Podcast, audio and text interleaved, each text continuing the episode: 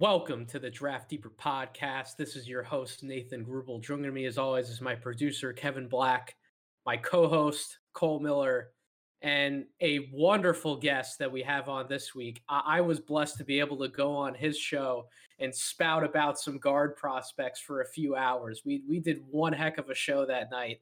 Um, it, it's a pleasure to have on Chuck from the Chucking Darts NBA Draft Podcast. Chuck, how you doing this evening?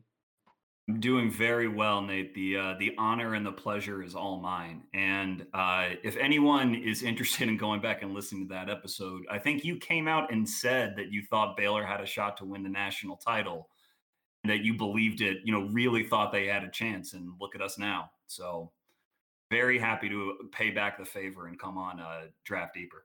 Jared Jared Butler's my guy. He's going to be my guy and I still can't believe that he isn't rising up draft boards a little quicker than than at least where I would take him. But it, it, it is what it is. Who knows? Maybe when people go back into that foam a little bit, they'll come to a different conclusion and, and be more on our level. I think as a collective, we're we're pretty in the Jared Butler camp. But but yeah, that that Baylor Gonzaga game. I, people have asked me about it to be honest, and I, I tell them I wasn't shocked by it. Obviously, I'm surprised to an extent that Gonzaga lost that game, Chuck. And, and you and I didn't really get to talk about that off the air. I don't know if you have any other opinions to throw in there about the championship. I wasn't like shocked that Baylor pulled it out just because of how how good they were as a team all year long. But obviously, there's a little bit of surprise when when you think about how they dismantled the offensive machine that Gonzaga was.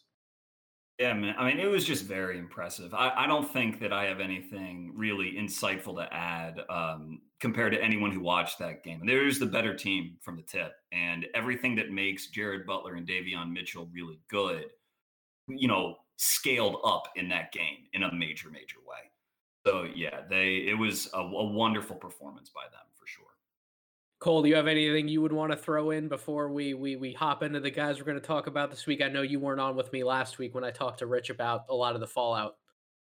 Yeah, I'll just say that it seemed like Baylor throughout the tournament seemed to catch that same mojo they had early in the season before their layoff uh, with the COVID, and then you know, Jared Butler and Davion Mitchell are two very high level guards, and when you get to the tournament play, we all we all have seen in the past what two high level or what any high level guard can do for a tournament team. They they took over and, and they did not let up. So yeah, cheer, hats off to Baylor. Absolutely. So what we're to do this week is we're to talk about some guys who obviously I'm sure there's some draft boards out there that that might have one or who knows, maybe there's even a board out there that has all four of these guys as like first round type talents. But I, I think that at least the three of us here, we'd agree that we'd probably rate these guys out to be second round talents. At least the guys we're going to talk about first. Depending on how much time we have, we might get into some some more top names that I would just have some questions for for Chuck about some of the things that we've been talking about on social media recently. But we may we want to start with four second round type grade guys, and I want to start with Isaiah Livers the, the the senior forward out of Michigan. Now he didn't get to play a full year this year because of a foot injury. He missed their tournament run. The Michigan team actually played, I'd say, fairly well without him. But if they would have had him, he probably would have been that difference maker to help Michigan get to a Final Four because he is that impactful of a shooter. Um, he, he was obviously a, a, deadly marksman from three, shooting 43% from three on the season with about five three point attempts per game. And, and he's one of those guys that you're not really going to ask him to do much off the bounce or, or, really be that threatening of a score inside the arc. But he's an experienced player. He's somebody who can certainly cut and move without the basketball if he has to, if a system calls for it. Some of those metrics he actually rated out pretty well in as far as synergy is concerned, especially this year when he was healthy. So, one of the popular opinions that I've seen on draft Twitter. And this throws me back a little bit. And Chuck, I'm going to want to get your opinion on this since you're a guest. I'm going to go to you first.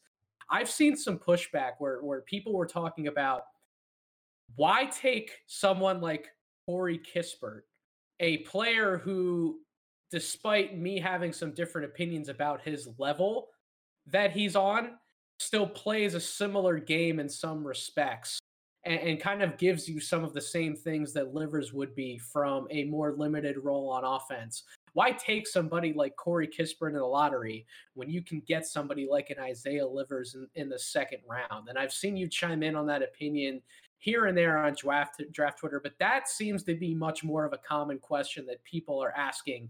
And, and I want to get your take on why that might be and where where are you on that side of the debate? Do you kind of still have Kispert among like a lottery level type grade, or would you maybe side with the notion that why would I waste that kind of a pick when I could potentially circle back around and get somebody like Livers in the second round?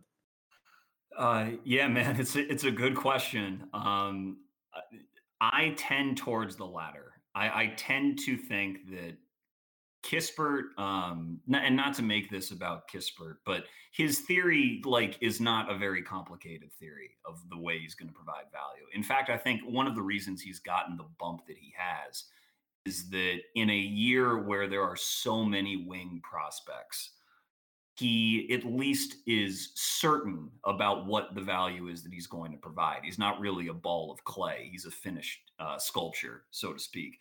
And to me, he, um,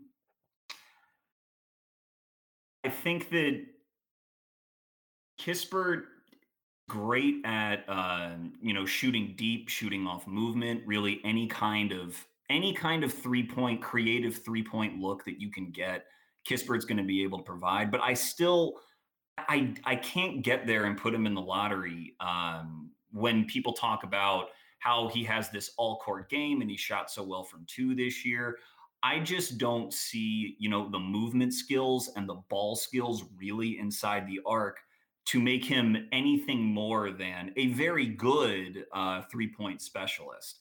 And I think that he's a better prospect than Isaiah Livers because his I think he moves around the court a bit better than Livers does, and his release is a little quicker. Like he's really polished his skill set to where he's going to be able to contribute right away.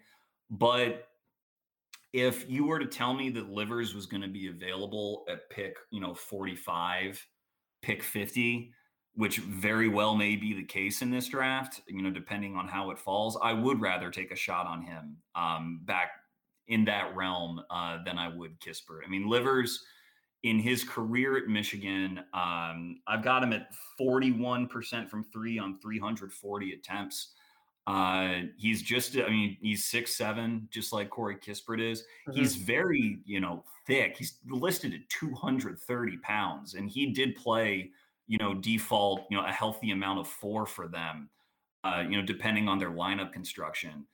And he just looks he doesn't look to me to be a better shooter than Kispert, which means that he probably won't be as good a player as Kispert because they're both going to be specialists. Mm-hmm.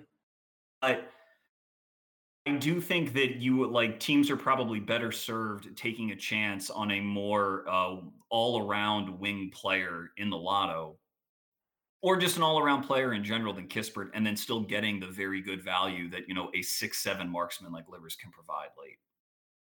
So uh, I'll chime in with a few thoughts, and then I'll toss it over to Cole for for some of his opinions. But first of all, the the the the injury concerns with livers don't necessarily back up his case and would actually lead me to potentially steer away from him a little bit even in like that early second round like i'm confident that somebody's going to take him there because he's been that efficient at the very least shooting from deep for michigan but that that gives me a little cause to pause. And then the other thing is that when we talk about scoring inside the arc and some of the things he's able to do off the dribble, some of the step backs he's able to go to, his potential finishing package around the basket, to me, I've seen examples of it on film. And, and if and when I, I, do write about Isaiah Livers this year, I, I'm sure that I'll pull some of those clips as examples in a profile piece. But in terms of a consistency in doing those things, I think that's more of an idea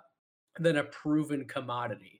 Whereas the the argument against Kispert, one of the main arguments is that he can't do a lot of stuff off the dribble or he's not an isolation shot creator himself, and that's true. At, at the same time, how much of how much of that are you really going to ask him to do? And the things that he can do, he is very functional at doing, and the percentages on a larger sample size inside the arc don't bear out really well. And Cole, I think you might want to chime in a little bit about some of his synergy stats that that that you were able to pull in terms of what he does specifically driving to the basket that might also argue against him a little bit. Not not that we're condemning him as this player that shouldn't be drafted at all. No, no, no. By any means, we're not, we're not doing that. But I'm saying that this idea that like he's so much of a value in the second round as this shooting specialist to where you shouldn't look at somebody like a Kispert potentially in the lottery, even like in the mid first round, that you should take like a home run swing and completely pass on him for something that you think you might have in livers but might not ultimately bear out. I think that's more where we're going with this conversation. And Cole, what are your thoughts about that? Yeah, so to touch on those numbers, I mean, Synergy has him as a, a poor and below average driver going right and left. And then also as a pick and roll ball handler, when he's hunting his own offense, he rates out in the 27th percentile. So I can't really see him translating to anything more than a shooting specialist at the next level. And then he's not really a stellar defender. So you really are just getting, uh, in my opinion, the shooting. Um, that said, he's a very good shooter and he's six seven, so that is valuable, absolutely. Um, but the injury stuff is a definitely concern. Um, and Kispert, as well as his, you know, as good as a shooter, shooter he is, he has also been healthy the entire time in college. Yep. Uh, I think it's like something you need to bank on with him going forward. He's a pretty sturdy dude, uh, and it's also a value um, to, to get that as well. So when he's and Kispert is going to be such a weapon for an offense. I mean, like the the offense, the creative offenses in the league you run a ton of motion. And Kispert, like you said, Chuck, he moves a little bit better than Livers on the court. And I think that, you know, that's going to keep happening throughout the league. And he's he's going to be a very sought after weapon at the next level. And just to toss it back over to Chuck a little bit, I know that we didn't necessarily want to make this like a whole Corey Kispert conversation, but he, he's he's fresh in my mind because I just wrote about him. He was one of the profiles I put out this week from that championship game, you, you see a lot of people dropping him on boards because of his performance, both in that championship game as well as kind of the tournament, other than like that first game as a whole. Did, did he necessarily drop on your board from the tournament run, or, or you kind of just stayed the course on him and you kind of have him where you do, and that's just going to be how it is? Uh, I stayed the course mainly. Um, and it, it was more that, you know, I didn't think that he was uh, maybe I'm mixing up Final Four games, but I thought like in some pressure moments, it was probably against UCLA, the game I'm thinking of. I thought he played pretty well and acquitted himself well. Like the thing with Kispert again is that I I don't think there's a ton of mystery as to who he is. Like he's mm-hmm. a good cutter. He's a very good shooter. He's an intelligent player. He's a, a quick ball mover, if not like a great um, you know, manipulative passer. And he's going to be like a quick strike offensive weapon, like Cole said. It's more um, I, where we might differ about his personal placement is just what kind of value proposition that is for teams drafting in a certain slot.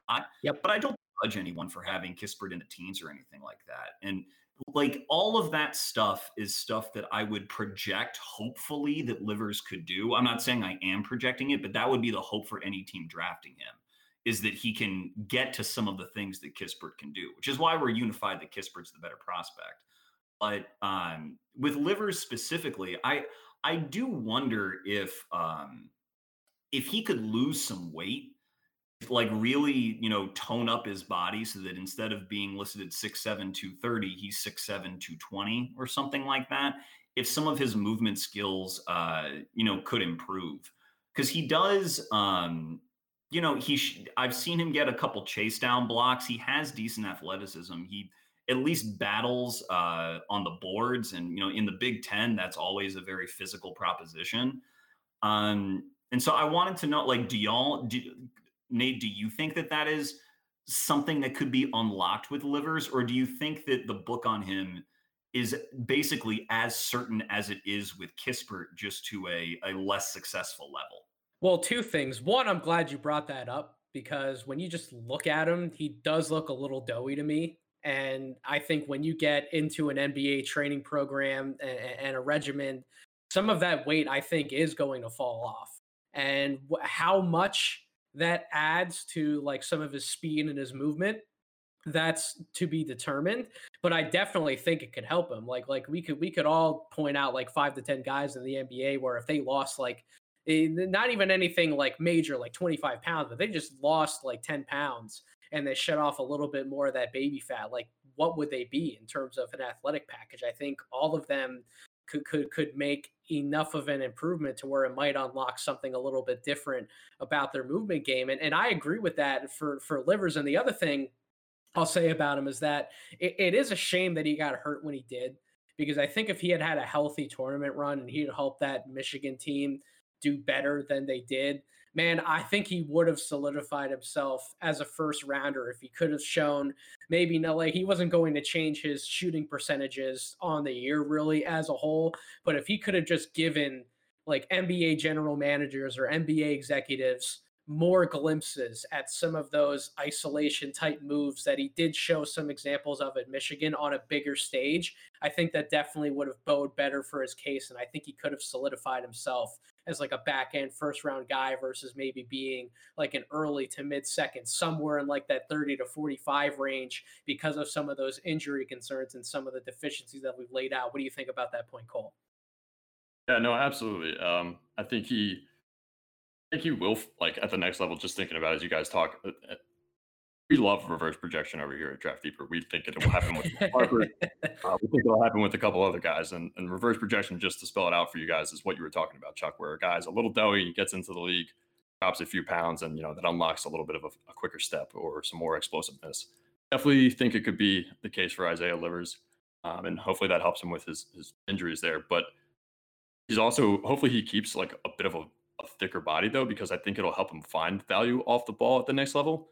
Um, he's I think he could be a really good scene, screen setter off the ball, and then you know you get him in open pockets where there's going to be defensive collapses at the at the next level. There always is, and he's an, a great candidate to you know catch a quick pass and turn and shoot and be you know very efficient in that manner. So I like him off the ball at the next level as well. I do think he'll find value there. No, it is a shame he got hurt when he did. He could have shown a couple more things uh, and, and pushed his way to the back end first round, like you said, Dave.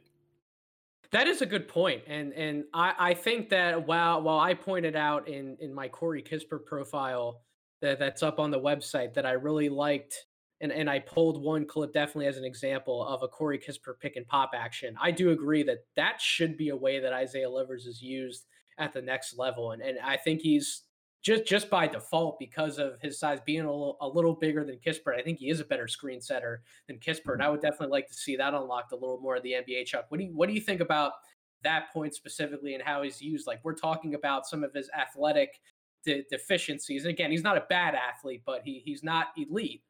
Do, do you really want to see him just running around the court constantly off screens and off of all that movement like you would use Kispert in the same way or or maybe if you use utilize a different part of his skill set that he could be as valuable or, or, or, who knows potentially even more valuable than Kispert if you just use him in a different way.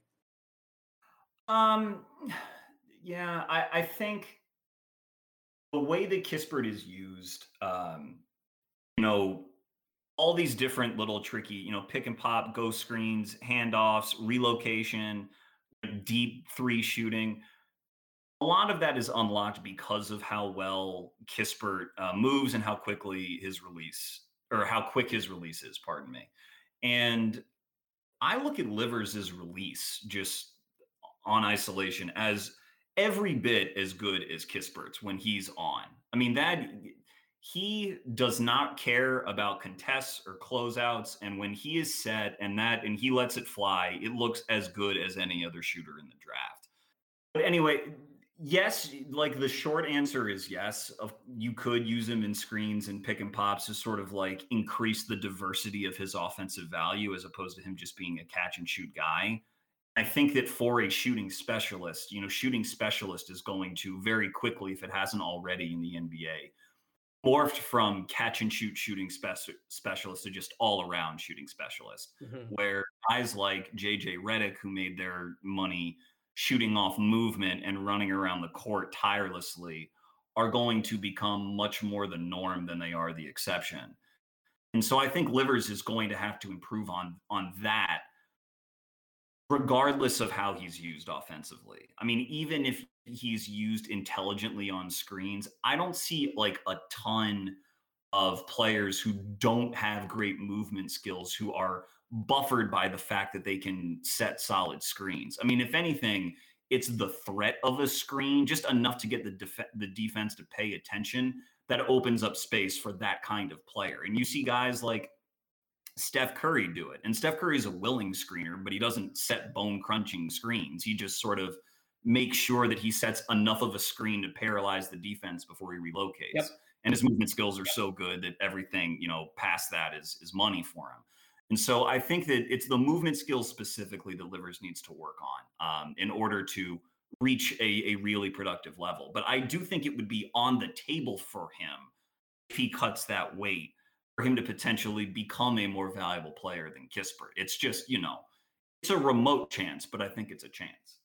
Yeah, and and that's that's the kind of stamina that that you need to have to really star in that kind of a role. And, and I think we can all agree on that. And I think we arrived where we needed to was that Livers just eh, he's going to have to get in better shape to be in constant motion, running around the court to free himself up for some of those looks, like Kispert, if he's going to excel in a similar type of role. Like that's what makes Kispert so special is he's like a guy like a JJ Redick or a Kyle Korver. Like he he's always moving. He's always doing something.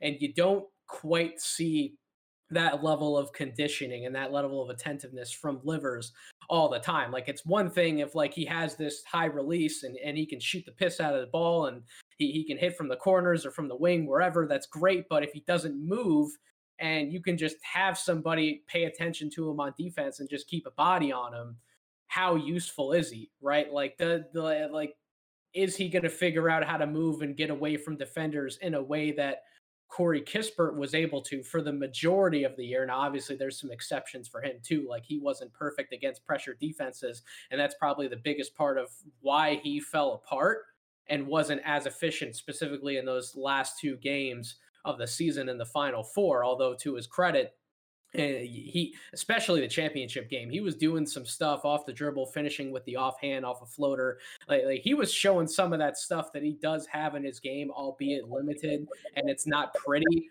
but he does have some of it um, and, and, you're definitely going to need to see some of that from livers too but yeah if he can't figure out how to separate himself better and get on the move more on a consistent basis then you're going to see some of those mixed results in the nba so I, I think we all arrived at the same point on that now moving on to I, I will say a triad, like a trio, because I think that we were talking off air a little bit. These three guys we want to go over Aaron Henry, Herb Jones, and Terrence Shannon Jr. They're in terms of impact, they're all kind of like a similar wing player, right? But they each do different things better than the other. And, I'll kind of lay it out. And this is how I see it. And then, Chuck, I'll go to you in terms of how you kind of see these guys branching out. But to me, Herb Jones is the best pure defensive player of the three. I think Aaron Henry is the best athlete of the three and would technically have the most to unlock offensively because of his athletic package and his body comp- composition. And then Terrence Shannon, at least to me, I know Cole might have some disagreements. He might lean towards Henry, but Terrence Shannon to me is the best shooter and scorer of the three. And while nothing he necessarily does off the dribble is is quote unquote pretty or refined, it's really janky, it's junky, but it works. And like when I was going back and I and I, and I wrote out Cade Cunningham's profile this week for for Oklahoma State, uh, one of the games I went back and watched his was against Texas Tech when when Terrence Shannon was really taking it to Oklahoma State, and he was hitting a whole bunch of shots off the dribble, and a lot of it looked cleaner at times than than I had seen from him in the past. And he is so engaged he is a tough guy. He wants to eat your heart out constantly and he he doesn't care. He will do whatever it takes to win a game. And to me, that's why I think out of these three guys, I think Terrence Shannon is my guy out of the three. Chuck, I don't know where you stand on these three guys. I will say that that Henry has been disappointing to me a little bit throughout his career. I thought that we'd get a little bit more from him, particularly in like shooting consistency than we've seen and Herb Jones probably has he has uh, he has extra value to offer from a playmaking perspective although he's not quite the playmaker i think that some people like to make him out to be but at the same time he could end up being the best unique perimeter defensive weapon of the three and, and even an, an, interesting shot blocking weapon from the weak side. So I, I know I'm throwing a lot at you, kind of giving you three guys to work with here and how you feel about them. But where are you, Chuck, on these three guys? How would you rank them specifically, and how do you kind of see some of their games playing out? Yeah, uh, the short version is that I agree that I like Terrence Shannon the best. I don't want your short version, Chuck. We we know you go in depth. I want your long version. On, don't sell us short. Okay. All right. All right. All right. So I like uh, I like Terrence Shannon the best because I think I agree that he is the most talented shooter out of the three, and he's also the youngest out of the three. And anytime yeah. that intersection hits, it's notable. Um, he's I think he turns 21 in July, so he played all this year at 20 years old, first NBA season at 21. Um, and I think that the the main area of growth for him, you know, going back to what we spoke about with Isaiah Livers, is you know he just has to put on some weight and get a little bit stronger. His his willingness to drive and to embrace physicality is there. He just gets bumped off his spot, or he'll get mm-hmm. stripped uh, just because he's not that strong yet. But explosive athlete, very good first step. You know, competitiveness is all there. And he was uh, a guy I think a lot of people were watching this year to see if his three point shot would come along because he was one of those guys who's like free throw numbers were there, but he didn't shoot very well from three as a freshman. And the three started to come along for him. He did shoot better this year um, on it. But looking at his mechanics, I really like his shot and I think it's definitely going to be there in the pros. I mean, he I, I, saw him hit some off of movement.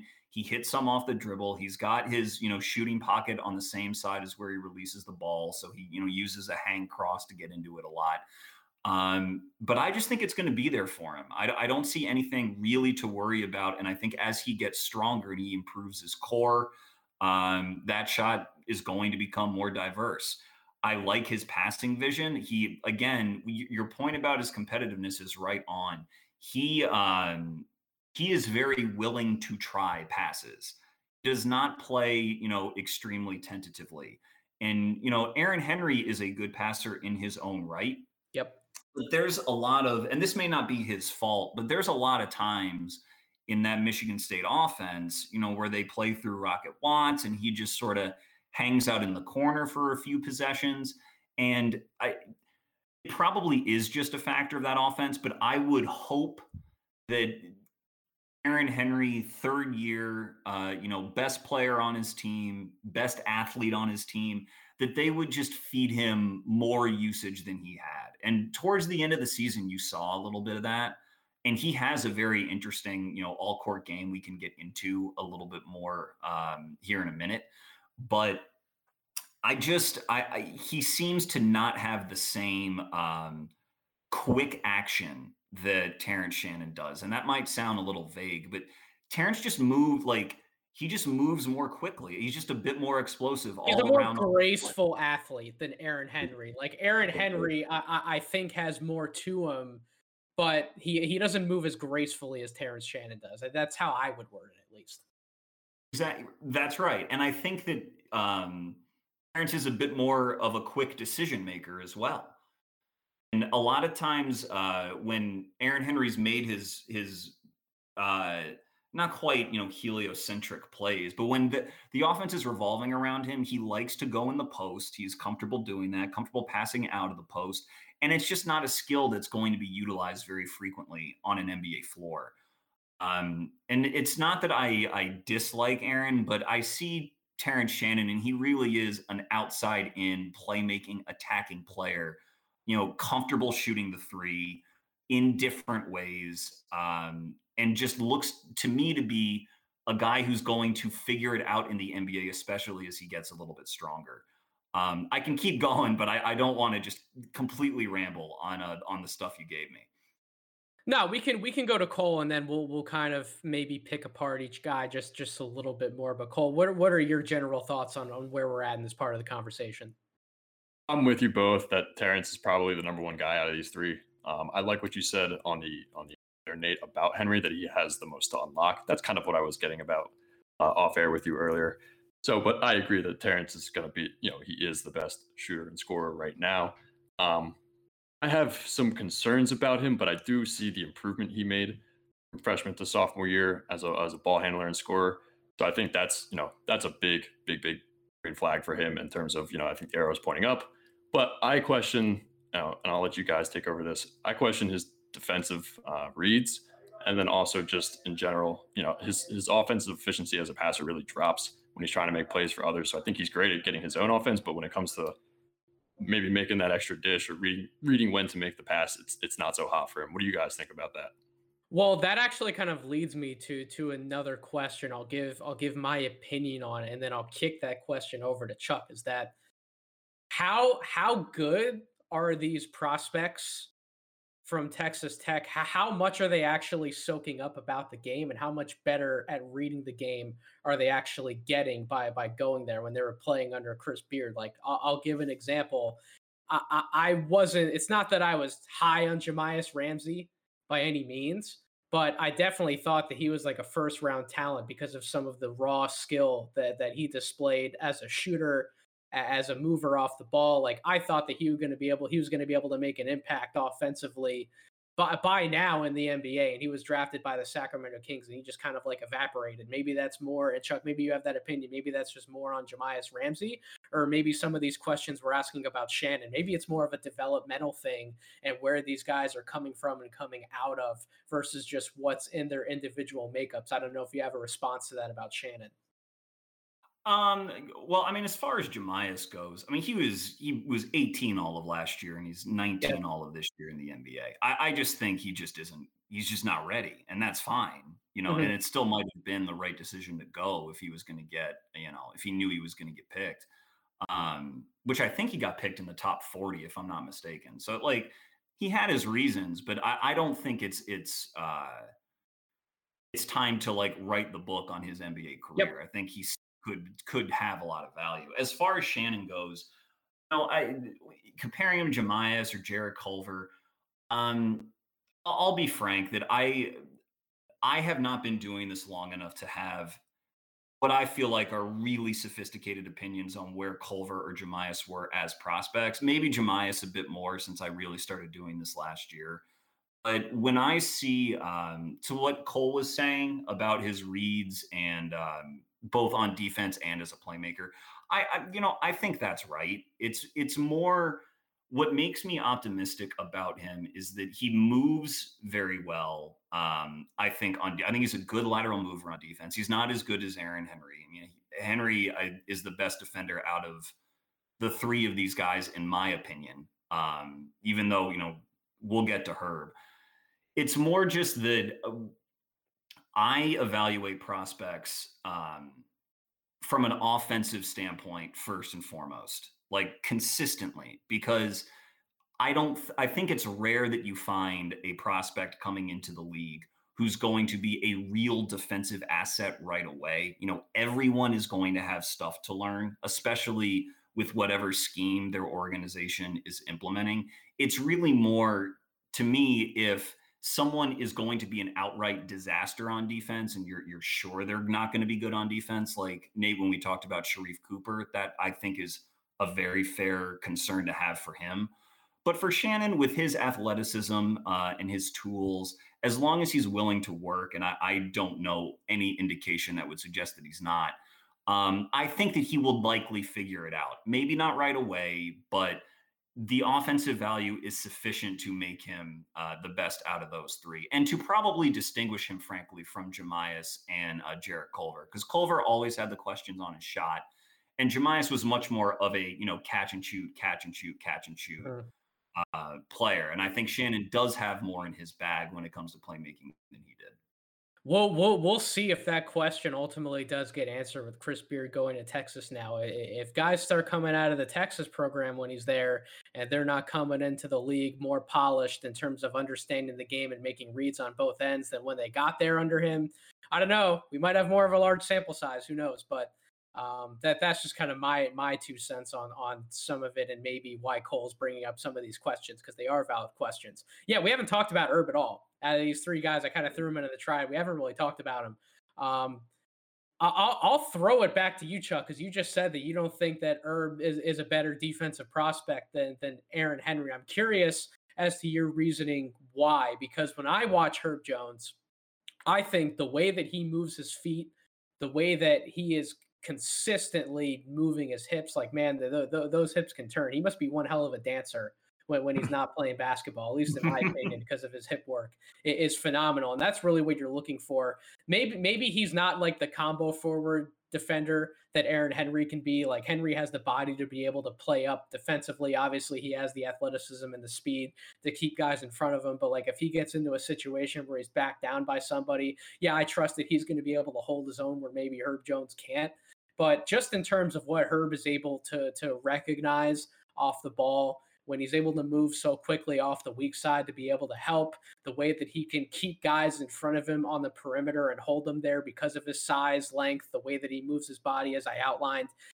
Herb is a very unique defensive weapon. And, and shout out to one of Cole and I's old co-workers by the name of Jake Pavorsky. I remember when we were at EV Hoops and, and, one of the meetings that, that Jake walked into, we were all just kind of talking about a few guys that we weren't necessarily going to be talking about that night at the meeting. And this was during Herb's freshman season. But he said, guys, I don't know when, but Herb Jones is going to be really, really good. I don't, like I said, I don't know when, but it's going to happen. We're going to be talking about this guy as a real prospect and he won SEC Defensive Player of the Year this year. And he he's certainly proven that at the very least on that end of the floor, while the shot hasn't quite come around, well, he still has some question marks about some of his half court scoring skills. I think he could be a, a, pretty unique defensive weapon in the NBA. I guess really in terms of where you would draft him, it's just about how how much do you value a weapon like him nowadays? Someone that you're not really going to look at to give you much offense but somebody who could be an interesting playmaker in transition someone who isn't immune to running a few pick and roll sets here and there if given the opportunity. And then obviously when you get uh, from from a defensive standpoint chuck where where are you kind of at on on herb jones and where would you be comfortable drafting him uh, I really like Herb, and I should clarify. I he is a better defender than Aaron Henry is right now. It's mainly your point about uh, Aaron's body, about what he could unlock. That I think he is a better defensive prospect, just because Herb, you know, Herb's a, I think a year older than Aaron, and is still needs to, I think, put on weight in order to not be sort of a, a skinny defender. Now, what he does is incredible on that end because in addition to every uh, physical attribute that you mentioned about his hip flexibility and how he keeps guards on the perimeter, he uh, is one of the toughest players in the draft. Yep. One of the very, very toughest competitors in the draft. Frequently played hurt at Alabama, got nicked up, played through it. Had a game, I think his his junior year he hurt i think he hurt his uh, shooting hand hurt his wrist at the end of the game and shot his free throws with his offhand, his right hand, and hit them both.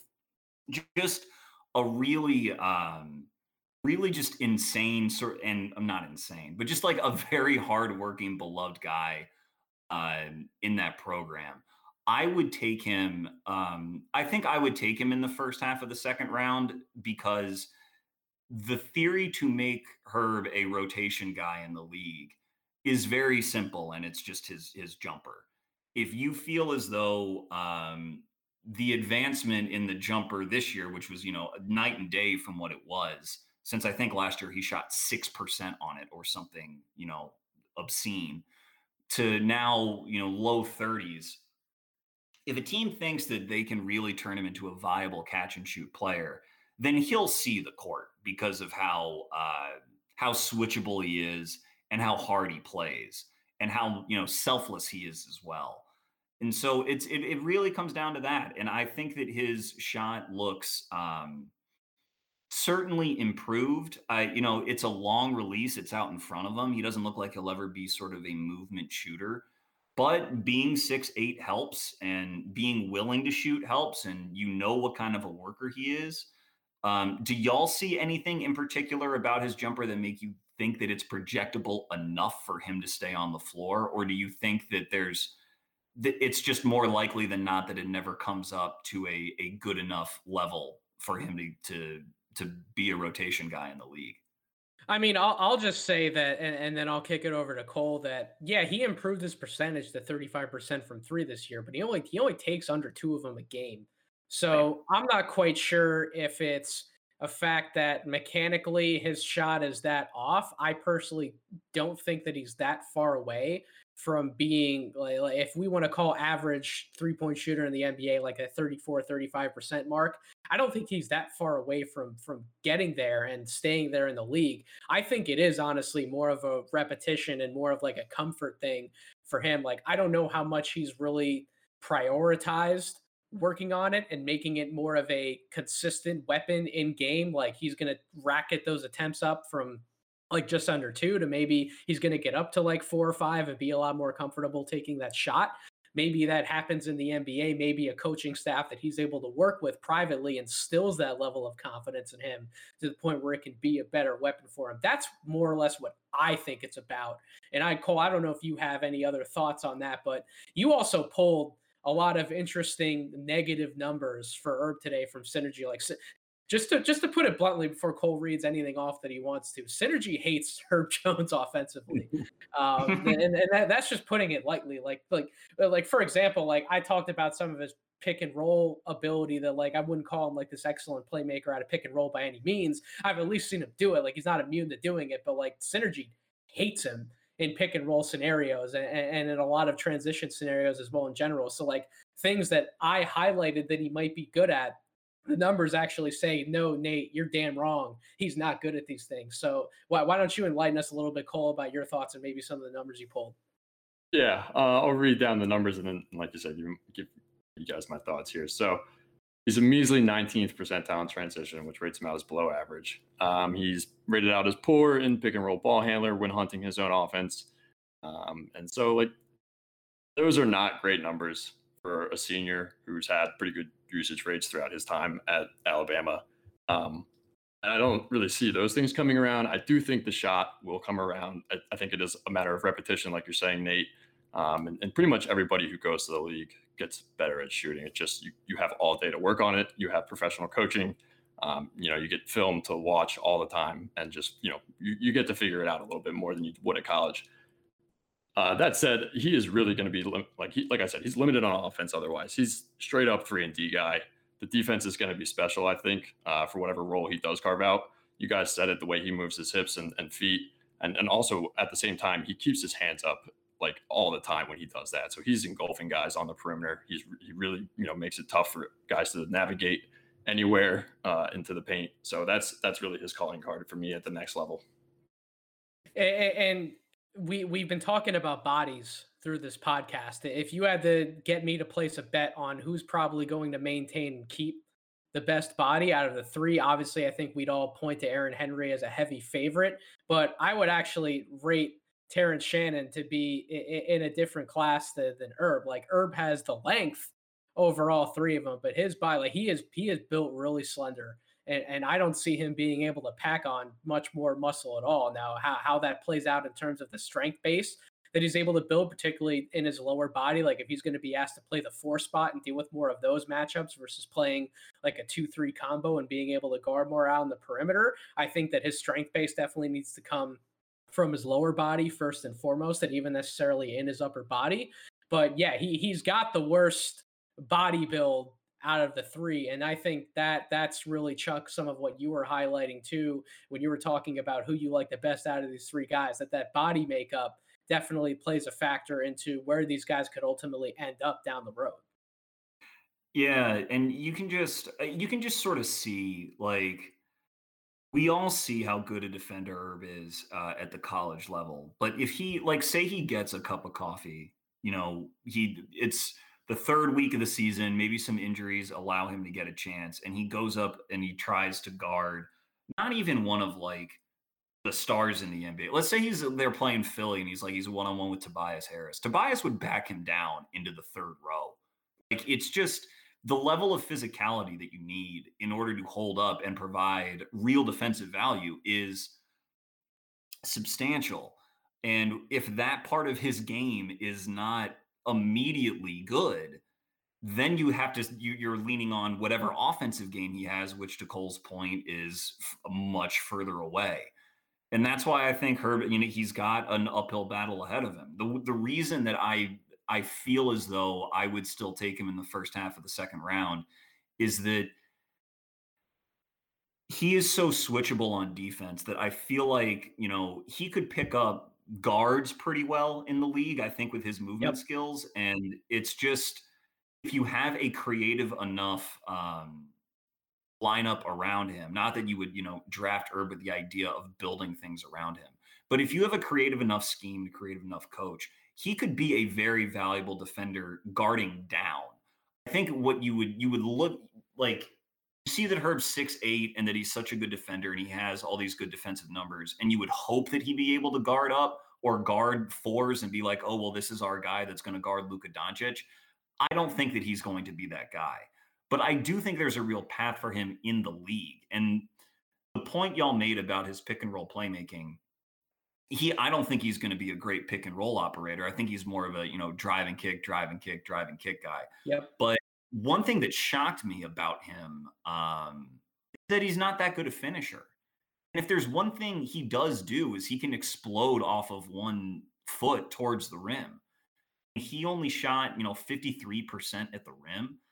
Um, I was on another podcast talking about Herb, and we were trying to figure out, you know, why it was that that finishing just was not there. And the best I can I can make of it is that he just um, doesn't have a really polished finishing package. He doesn't have a great sense for playing angles off the glass. He doesn't really know when not to shoot and keep his dribble alive or when to, you know, kick it out every time. And it's just not something he's used to, which would suggest that maybe he could get better at it. Do y'all feel that way when you see him try to finish, or do you think that it's just never going to be there for him? Well, he has the longest strides out of any of these three guys that we're talking about. So I think if you if you're asking me who could potentially improve going at the basket the most out of these three guys once they set foot in the NBA game, it's probably Herb because of the spacing that he's likely going to have just playing in the NBA game versus in the college game where everything's packed in more tight.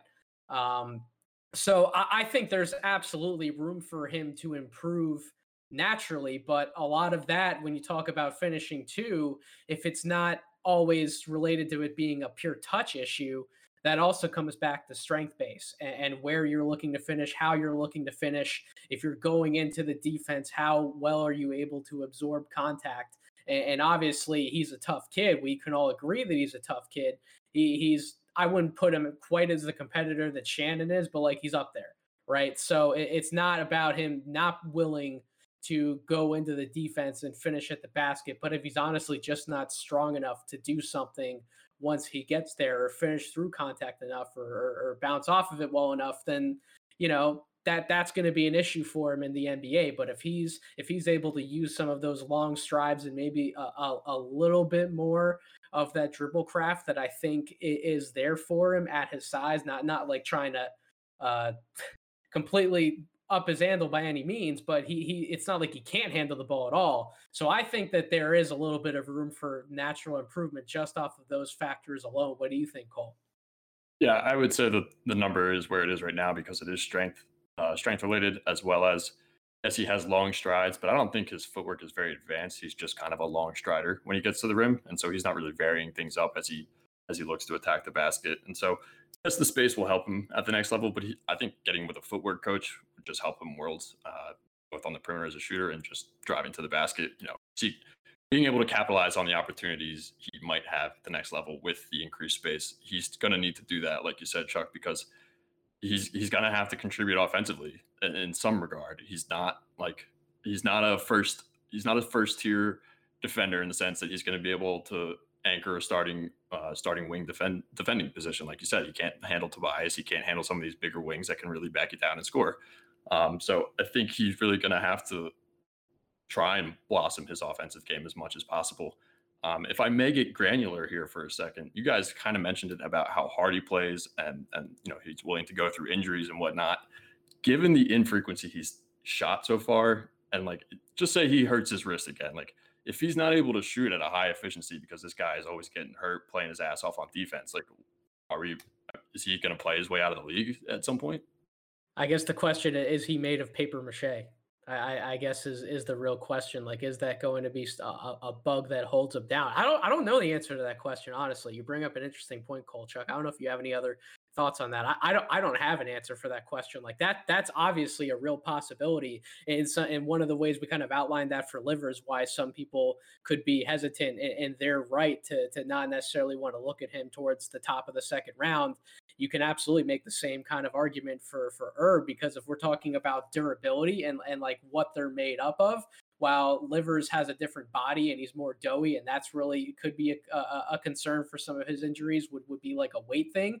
If herb's made of paper mache and he's not able to to pack on more a little more weight to help with that a little bit, and he's just gonna be going through some injuries that could potentially put him out of the league. Like, yeah, that's that's a similar type of concern. Yeah, and I actually come at it from the opposite perspective. I, I don't think, you know, because clearly, yeah, if he gets hurt and he can't if he can't, you know, be healthy enough to constantly work on his game in productive ways and have the right strength and get the right reps, then he won't make it. But it's more to me like, what are his theories of playing his way into the league? Because I don't think, let's say he's healthy at draft time, which we hope he stays healthy through draft time. I don't think any spot is guaranteed to him. And I don't think a spot is guaranteed for that matter to any of these other guys. I think that Livers probably has the the most certain of a chance to make a rotation right out of yep. the gate um, yep. because of that shooting. But I mean, they're second rounders not because they're not talented. I think this might be, you know, the most talented or at least the deepest second round of any draft, at least that I remember ever seeing. It's it's just more that those spots are competitive, man, and there's going to be you know, Herb is very athletic. I actually think that he is more explosive athlete uh, than Aaron Henry is. I know Nate that you said you thought that Aaron was the best all-around athlete, but for all of his athletic uh, explosion and movement and toughness, there will be, you know, 20, 30 six foot eight guys who shoot better than him, ready and willing to take his rotation spot if he can't justify it. And so it's it's just going to be an uphill climb. It's an uphill climb I, for all of them, but especially so uh, for Herb since he's arguably the furthest away offensively. Cole, I, I, we we've all mentioned Aaron Henry as having the most promise out of these three guys, maybe even potentially all four, if you really want to throw livers in there, because of the package that he has to work with, just from a physical standpoint. But I think we could all agree that he's disappointed us at, at, Michigan State, and he hasn't quite been this this top shelf level prospect that I think he could have been. Like when when when I was first watching him at Michigan State when he when he got there, he, reminded me a lot of Miles Bridges, a guy who did go high in the draft and, and has certainly made an impact for Charlotte since he's been in the league. But I just think Aaron Henry hasn't done anything well enough consistently to keep keep himself up when we're talking about his draft stock. And I think to me, it's not that there are a ton of things that he can't do. It's the fact that he doesn't do anything well enough on a consistent basis. So what what are some of your thoughts on, on why he he might have disappointed you and and what he can do to take advantage of some of that promise that we all think he has to to prop himself back up in the draft conversation? I mean, from a from a statistical point, I guess is kind of the most disappointment. He just didn't shoot the rock that well this year, uh, coming in at twenty nine point six percent from three. It's pretty pretty lackluster for a guy of his talent. Um, but I think you know something we don't know add to the situation. Maybe the situation just wasn't great for him this year. He was not feeling Michigan State, but he was locked into the season and he played it out. You know, we just don't know what what goes wrong. There was a lot of heat on Izzo this year for a couple different things. I don't want to get too much into that, but like who knows what what went wrong there mm-hmm. or what didn't go wrong there. So aside, I think Henry's a very intriguing prospect. Um, he's kind of the guy I, I would say like get this kid in the G League and say go get him, kid. Like just take off all the cuffs and see what he's about. Um, just get it. I think a change of scene might just be what he needs, honestly, and like a coaching staff that believes in him and believes in his talent. Um, and you know if that happens at the G League level first, and then it happens at the pro level, great, because he's he's got a lot to him. Um, and like you said, he's got a, an impressive physical package. He doesn't move quite like Shannon does, but his body control with his start and stop ability is pretty impressive uh, at his size with the ball in his hand. So I like Henry a lot. I just think he needs some time to, to polish up and get out of the situation he was in this year. I agree with that. I will say that, like, if, if you ask the common man to just look at these four guys and just say, who do you think is the NBA player out of the four? Who do you think looks like the NBA player out of the four? Aaron Henry's going to win that probably like nine times out of 10 just hmm. because of his physical stature, the fact that he's built like a, built like a linebacker. He's listed at 6'6", 210 that, that that's probably right. He might even be a little heavier than that. Who knows? Because he, he certainly looks like it, especially in his, his, his broad shoulder base. Um, but Chuck, Chuck, what what do you what would you like to see from from Aaron Henry in terms of solidifying himself as a guy who could stick to a rotation in the league? You kind of agree with Cole on some points, or, or, or do you have some other thoughts of your own? Uh, I agree. I agree with Cole a lot. I mean, the shooting is the thing with him. If he shot 37% this year, he'd be a first rounder. I mean, it just is what it is. And so, I, I mean, when I see his form, um, I don't think it looks terrible. I don't think it really projects to be a, a, a, movement shot in the same way that I don't think Herb ever projects to be a movement shooter. He just he looks like he needs to be really square towards the hoop before he lets a shot go.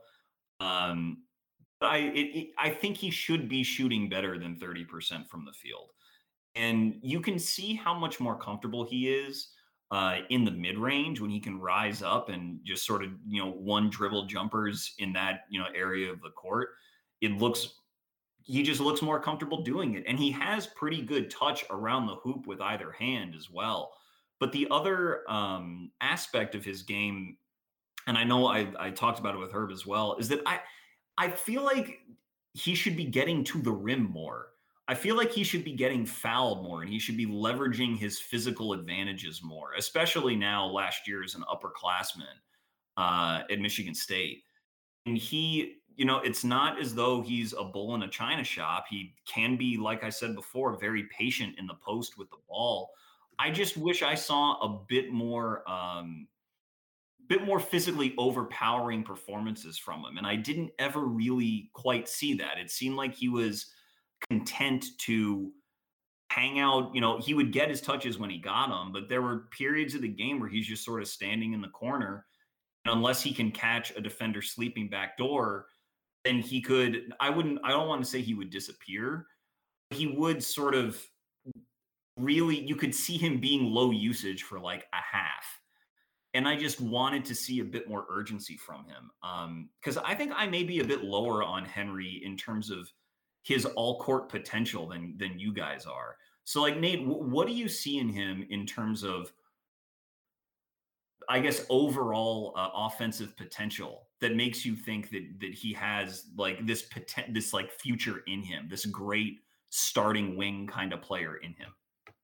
Well, I mean, he can he can certainly rip, something off the break or, or get a step on somebody in the half court and take off to the rim like a monster, right? Like like he he has that that kind of potentially lightning quick first step that you look for in a guy his size at the wing spot. So he he can definitely take somebody off the dribble and finish at the rim when he gets there. I think we're all in agreement that the swing skill is the shooting. And and you pointed out his form, Chuck.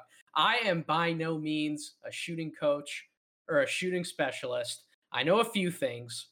If I were Aaron Henry, I'm looking at his shot. It seems like everything about him, he's like he's completely squared up at the shoulders. His, mm. his bend coming back is like at, it's this absolutely perfect 90 degree angle. What I wonder is if he just loosened up loosened up his, his stance a little bit. So if he spread his feet out just a little bit wider, maybe didn't look to have this perfect 90 degree bend using the left hand when he's following through on his shot. Maybe if he brought out his elbow just a little bit, like if he just like loosened up, kind of like when you talk about what his form looks a little better when he's shooting off the dribble, and it's probably more natural for him. Maybe that's what he worked on more when he was growing up, or something that he went to more versus being this like awesome standstill shooting weapon off the catch. Like maybe if he just loosened up and relaxed a little bit, when he was shooting off the catch. Maybe it's like a mental thing. Maybe just thinks about it a little bit because everybody's probably talking about him. Like, why aren't you shooting better? Why aren't you shooting better? Your draft stock could be better if you shot the ball better. Maybe that's just what needs to happen. I don't know if you guys have any thoughts on that. Like I said, I'm not a shooting coach, but that that's to me, it just looks like he's a little tight on his shot. yeah, I agree that he's tight, and I mean, I'll I'll let uh, Cole address it as well. But I, uh, it's I, I think it's hard, man. I think if you're not a natural three point shooter, it is sort of one step at a time. So maybe it will get looser, but I see the same things that that you see.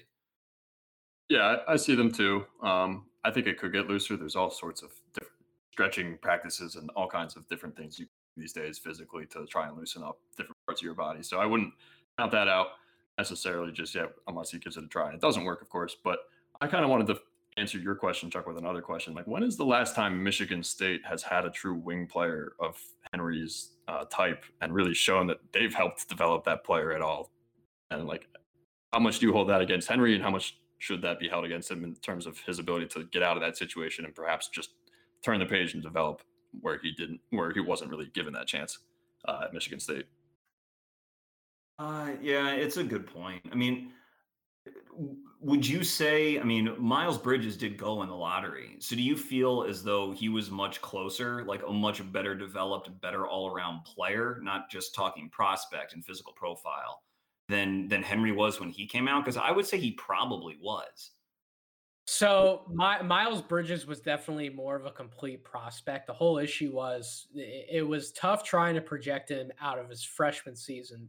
But when he announced that he was coming back to Michigan State for his sophomore year, a lot of people actually rose him up draft boards for that next draft. And they're like, okay, this guy coming back, if he shows a little bit more polish, he works on a few things, he could be like a top five pick. But he never rose. He only fell. Why is that? To Cole's point, he didn't get any better at anything in that second year in Michigan State. He, if anything, he was just more of what he was during his freshman season. And I think you can kind of make that same argument for Henry too. In the years that he's been there, I don't know if he's necessarily improved at much of anything. Maybe he's gotten more comfortable just playing the game of basketball. Maybe he he's tightened up the handle a little bit. He can he can do a few uh, different things off the dribble. He can make a few passes that he wasn't as comfortable making day one when he stepped on the court during his freshman year. But like other than like minor things like that, did did he really improve something where you're you look at his game and you're like, oh, in his time in Michigan State, he made a major improvement to this? No, he hasn't. And and that's probably why he's fallen. Now, I don't think anybody ever had him as like a lottery level type prospect. So I, I can't say that like he he fell from the same level of grace that Miles Bridges did but in a way that like Miles Bridges just like slightly fell. He didn't go up. I'd make that case for Aaron Henry. I think Aaron Henry at his best was always like a like a, a, a mid to late first rounder, like probably somewhere in like the 20s the 30s. And now you're kind of seeing him in like the, the beginning of the second round, like a 30 to 40 range. Like he didn't take a major fall, but he definitely dropped. He didn't improve his stock at all. And and and Cole's probably on to something that some of these guys go to Michigan State, they aren't necessarily developing any major skill or, or, getting better in a significant way. They're kind of middling along, learning how to, you know, a- adjust to the game of basketball a little better because Tom Izzo is one hell of a coach and he knows what to do with the players when he gets them to play to his strengths and, and win games for him. But how much is he really making them better for the NBA game? I think that's a great point that remains to be seen. Yeah, I guess. Uh, and sorry, I, I wanted to know if Cole had an answer uh, to his question. Like, do you hold that more against Michigan State? Uh, you know, I'm kind of just realizing that today, and you know, the last day or so as I researched for this. But you know, Jackson left as a freshman. I'm wondering, like, do we see the stuff that he's pulling off from the perimeter if he stays at Michigan State? I don't know. I don't think Izzo gives these guys the creativity, and I don't want to harp on Izzo because he is such a fabulous college coach and he's done so much for the game. But at, at some point, like you you are just trying to win college games first getting these guys ready for the pro and and, and I don't know. I, I, think there is something to be said for some of the lack of premier players that come out of Michigan State uh, and, their development program in that that regard. Cole and I aren't done talking about that that level of topic. I'll, I'll, I'll give that spoiler for everyone listening to this show next week. We are going to be talking about the Kentucky guys, and there are going to be words to be said about are these guys coming out of Kentucky becoming better pros while they're there, or is a lot of what they're able to show in the NBA off of work that they're doing with other coaches, other type of development staffs, because that's been a major thing for a lot of these Kentucky guys. And I think that Cole is absolutely inbounds. We're not we're not questioning Tom Izzo as a coach by any means. He, none of us would ever do that, but there is a point to be made about some of these guys that are revered as these top level prospects. They're not necessarily getting better because they went to Michigan State. I know for a fact that that when, when you watch some of the Jaren Jackson stuff, Cole, when he was coming out of Michigan State, he worked with some different guys when he was preparing for the draft, including Kevin Garnett, which that probably helped him a lot more during the pre-draft process than necessarily anything he might have picked up while he was at Michigan State. So yeah, it, it it's absolutely a, a fair point to bring up and something that's going to be talked about more and more. And, and you kind of heard some of that buzz, like like I was talking about with the Kentucky guys with, with somebody like Juzang not literally showing anything at Kentucky, and then all of a sudden he carried UCLA to a Final Four berth. Like that doesn't just happen out of thin air for no reason. So it, it's an interesting topic nonetheless. Um, so we actually hammered home a, a, lot of different points about these four guys, and this was this was great conversation. How I want to close the podcast is not that we necessarily need to do deep dives on these two guys, but it's it's more of like while I have Chuck, just some interesting things that I've seen him talk about on Twitter. By the way, if you aren't following this guy on Twitter, your handle's at chucking darts, correct, Chuck? Yes. Yeah, you you need to follow this guy because he brings up some some excellent points, and and him and I have engaged in, in some discourse with some other people as well as ourselves, obviously. But Josh Giddey, Interesting name. High yeah. riser over the especially over the last few weeks. I saw you tweet something. I believe it was our, our, our good friend Nick's draft on Twitter w- w- was making a point about the Knicks looking at Josh Giddey, and, and you made a tweet back. Why why couldn't somebody like the Knicks potentially look at him in the top five? Now I thought that was a really interesting point because it seems like everybody has their draft boards locked in on like these same five guys, but. Yeah I think there's room for that argument to be made because of some of the things that we've been seeing from Giddey recently. So why don't you just enlighten us a little bit, Chuck, about why you made that at that point and, and where you're at with somebody like him? okay. Um, so I'll say uh, that was partially tongue in cheek, just because I think that, like you said, we look at these guys and pick them apart and put them put them back together but it seems like there's I, I, always think that there's way too much consensus in board making. Like did anyone have Immanuel Quickley as a top 10 player in last year's draft? But he's been one of the 10 best rookies and if we were to do some sort of you know redraft gimmick right now he would probably go around the top 10 so like things are never as settled as they may seem. And with giddey it's it's a pretty simple case, man. He runs a pro team in a pro league against grown men at 18. He is going to be one of the youngest players in the draft. He has size at six foot eight, and he is a very accomplished playmaker. Um, I think that you know some of the people who are listening to this probably already know, but uh, PD Webb, who's at above the break three, did a film breakdown of Josh Giddey's game on Twitch this week that you know went into more detail than I'm about to go into about his strengths and his weaknesses. But basically, you know, the guy just sees the floor and and he he can operate in the pick and roll and in the half court at a very high level when it comes to his vision and you know just making plays. And he's not that accomplished of a scorer yet. His shot is his is like the most obvious question about him because I think he's shooting 67% from the line. He's shooting low 30s now from three, and that's something that has come up. And he's a little bit of a string bean, though he's had added some weight on, and that clearly is going to help his shot as he gets stronger and stronger. Not a textbook shooter, but it's it's coming along.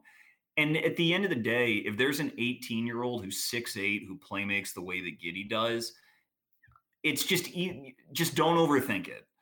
Mm-hmm. One of the um, stats last year that I found. I've said this before on Twitter and elsewhere, but LaMelo was not my number one player last year, but I did have him high. I did have him in my first tier. And a stat that popped about him was that in the NBA, in the last 20 years, there have been, this was before this season, there have been three players that were at least six foot seven who were 20 years old or younger and a half assists and 20% usage.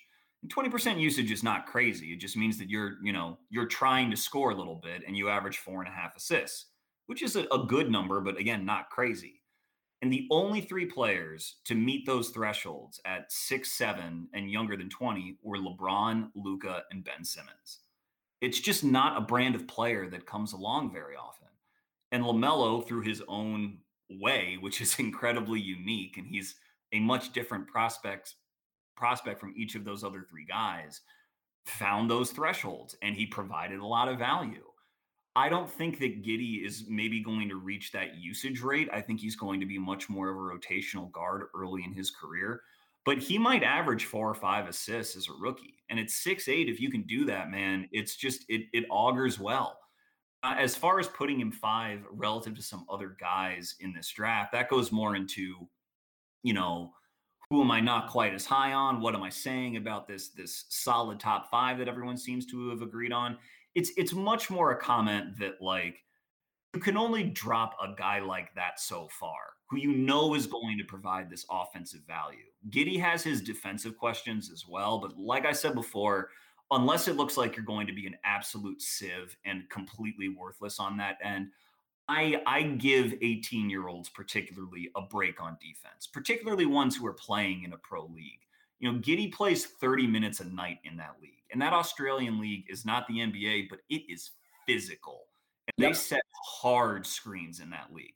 So just the fact that he can bear the load that he can, I think is very encouraging about him. And so it's the sort of thing where if Josh Giddey were were the number sixth ranked prospect going into the season, I don't think his stock would have moved an inch. I think it arguably would have gone up. But because he was whatever he was, a fringe first rounder going into the season, people are a little bit more reluctant to to give him really the boost. That's all it was. It was just trying to reframe how we think of some of these guys and their skill sets. Um, but what what do y'all see when you think about Giddey? You can call it a reframe all you want, but like when you made that point, like I didn't think you were crazy by any means. Like eh, I, I kind of just like sat there and I was like, oh, like you, you know what? Chuck, whether he means this or not, like Chuck has a damn point.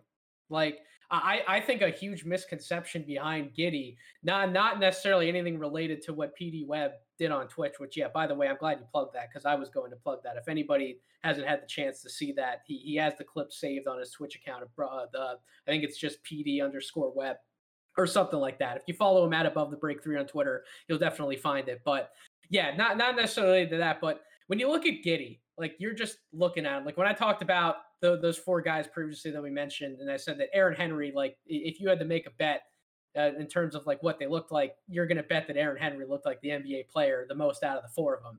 If you look at Giddey, you're not necessarily having that same thought, right? And I think like when people are going back and like watching tape and looking at this like six eight, six nine, long, lanky white guy who's not necessarily like built or like muscular by any means, he's just tall. Like like you just look at him and that doesn't scream out like NBA star, right? Like I think he's definitely a victim to that point to an extent. But when you actually dig into the film and you watch him and, and you look at what he's good at at his size, yeah, you, you don't find Josh Giddey's just growing on trees every day. And I think that's the main point that everyone's been trying to illustrate about him is that while he might not end up bearing out as like a like a lottery guy or like a top 10 or a top 5 guy in this draft. I think you have to go into his evaluation with more of an open mind than you might have previously and kind of get past some of those misconceptions that we might just naturally have when we're looking at some of these prospects and trying to evaluate them and say who looks like a star, who can be a star in the NBA if you're talking about drafting him that high. I think you need to look past some of that and just dig into the film and look at what he's doing. Because to your point, Chuck, he is tearing it up in the NBL right now. And and if Cole doesn't mind, I want to read you some stats, Chuck. Uh, all credit goes to Cole for pulling these numbers. He was the stats guy this week. I, I by no means I, I didn't do this homework, but I want to just read you some numbers. So his we we actually did a podcast. Our, our last podcast when we talked about him on March 18th. So we're pretty much like a month out from that podcast when we last talked about him. His four game sense. He's 12 points a game, but nine assists per game, nine rebounds a game, 45% from the floor, 40% from three, and 83% from the free throw line. Now, he's not taking a bunch of free throws per game, but he's still hitting them at a higher percentage than when he was previously at the beginning of the season, like you alluded to. and he's still contributing all over the floor defensively, steals blocks when he can, and he's trying to limit his turnovers. So you look at an entire package like that. Yeah, there's not a lot of prospects that can put up that kind of a stat line uh, over a four game span, a five game span, a 20 game span, whatever it is. He's doing something that's unique in a man's of man's league. And that needs to be talked about more and looked at more. And I can't wait to do much more of a deep dive on Josh Giddey as I'm going through writing some of these profiles because I think there there is a real argument there to be made that he's this top 10 level guy just hiding in plain sight and we're not talking about him because he doesn't look like your traditional NBA star and he wasn't playing at a traditional college powerhouse. And I don't know what you want to contribute to that conversation, Cole, but that's that's really where I'm at on Giddey right now. Uh, not much else to add there. just he's got so much you can't teach just from the on-court skill and then also his size at with all that skill uh, in place. It's ridiculous. He is definitely top ten. Um, like I made the comment to you a couple weeks ago, Nate, through text. I was kind of joking, but like there's a lot of chatter around Davion Mitchell and, and Butler, and rightfully so, and a couple couple of the other guards uh, in the tournament. But I, I jokingly said, "But Josh Giddey, like let's be honest, is is the guy. He's six eight and he does all this other stuff, and he's like you guys have said a couple times now. He's playing in a man's league, and he's doing he's gotten better every week. That, that can't be sneezed at. So, yeah, Josh Giddey is definitely a very intriguing prospect, and I think he's solidified himself as the most as the top international guy this year. And the other thing about him too, he he's got he's got that Aussie swag to him. Like yep. that man, that man does not give a shit. He's gonna talk trash. He's gonna get up in your grill, and, and, he's not afraid to make something a street fight. You hear that from him. Any any kind of interviews you hear when he's talking about um, his passion for the game and, and how he sees himself as a player. I love that. If you got that, you, you, you're good in my book, my friend. I don't know if you have anything else to, to add as we wrap up Giddey Chuck, but yeah, that that the we Cole and I we saw that and we're like, you know what? Chuck makes a lot of sense. And, and anybody else who has said something in that realm, like, yeah, you got to pay more attention to this guy. Yeah, and uh, just so I'm not completely hedging, I did release a board on Twitter if anyone wants to look it up uh, a couple weeks ago, where I did have Giddey fifth. Now I don't, maybe I end with him seventh or whatever, but like I do believe that he is every bit in that conversation as much as Kuminga or Scottie Barnes or anyone, you know, anyone else who is more traditionally getting that uh, publicity. Um, can I throw a stat real quick about Aaron Henry and Herb Jones? Please. Before we before we wrap.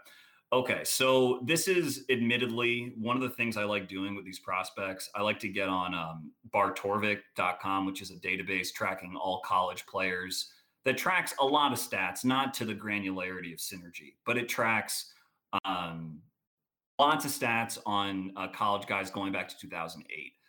One thing that Aaron Henry and Herb Jones have in common is that they, you know, created events on defense. The good blocks, good steals guys, and both of them were wing players, perimeter guys, which really it's it's hard to be a good shot blocker, especially in college at that position, because typically you're funneling into a big man who's sitting at the rim in college, and they are the guys, you know, gathering up those blocks.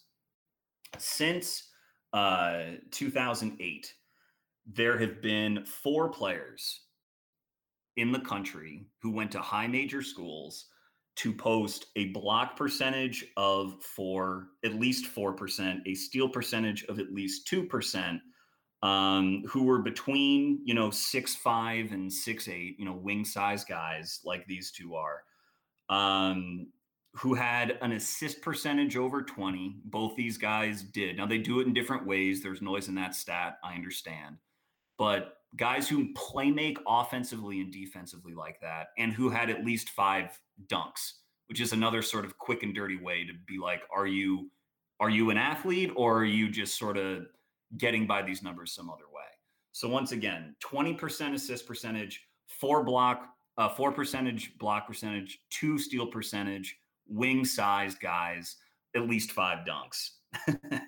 and it was Aaron Henry and Herb Jones this year, and then Draymond Green and Derrick White. That's an mm. all college players since 2008. So I think that we did a good job in dissecting these guys' games and talking about you know the challenges they face and why maybe they aren't you know surefire players but they're in the second round we know they're not surefire nba players so i think it's important to recognize the rarity of some of their talents. Um, because that I, I came across that and I was like, wow, that is that is an impressive list. And it doesn't mean that.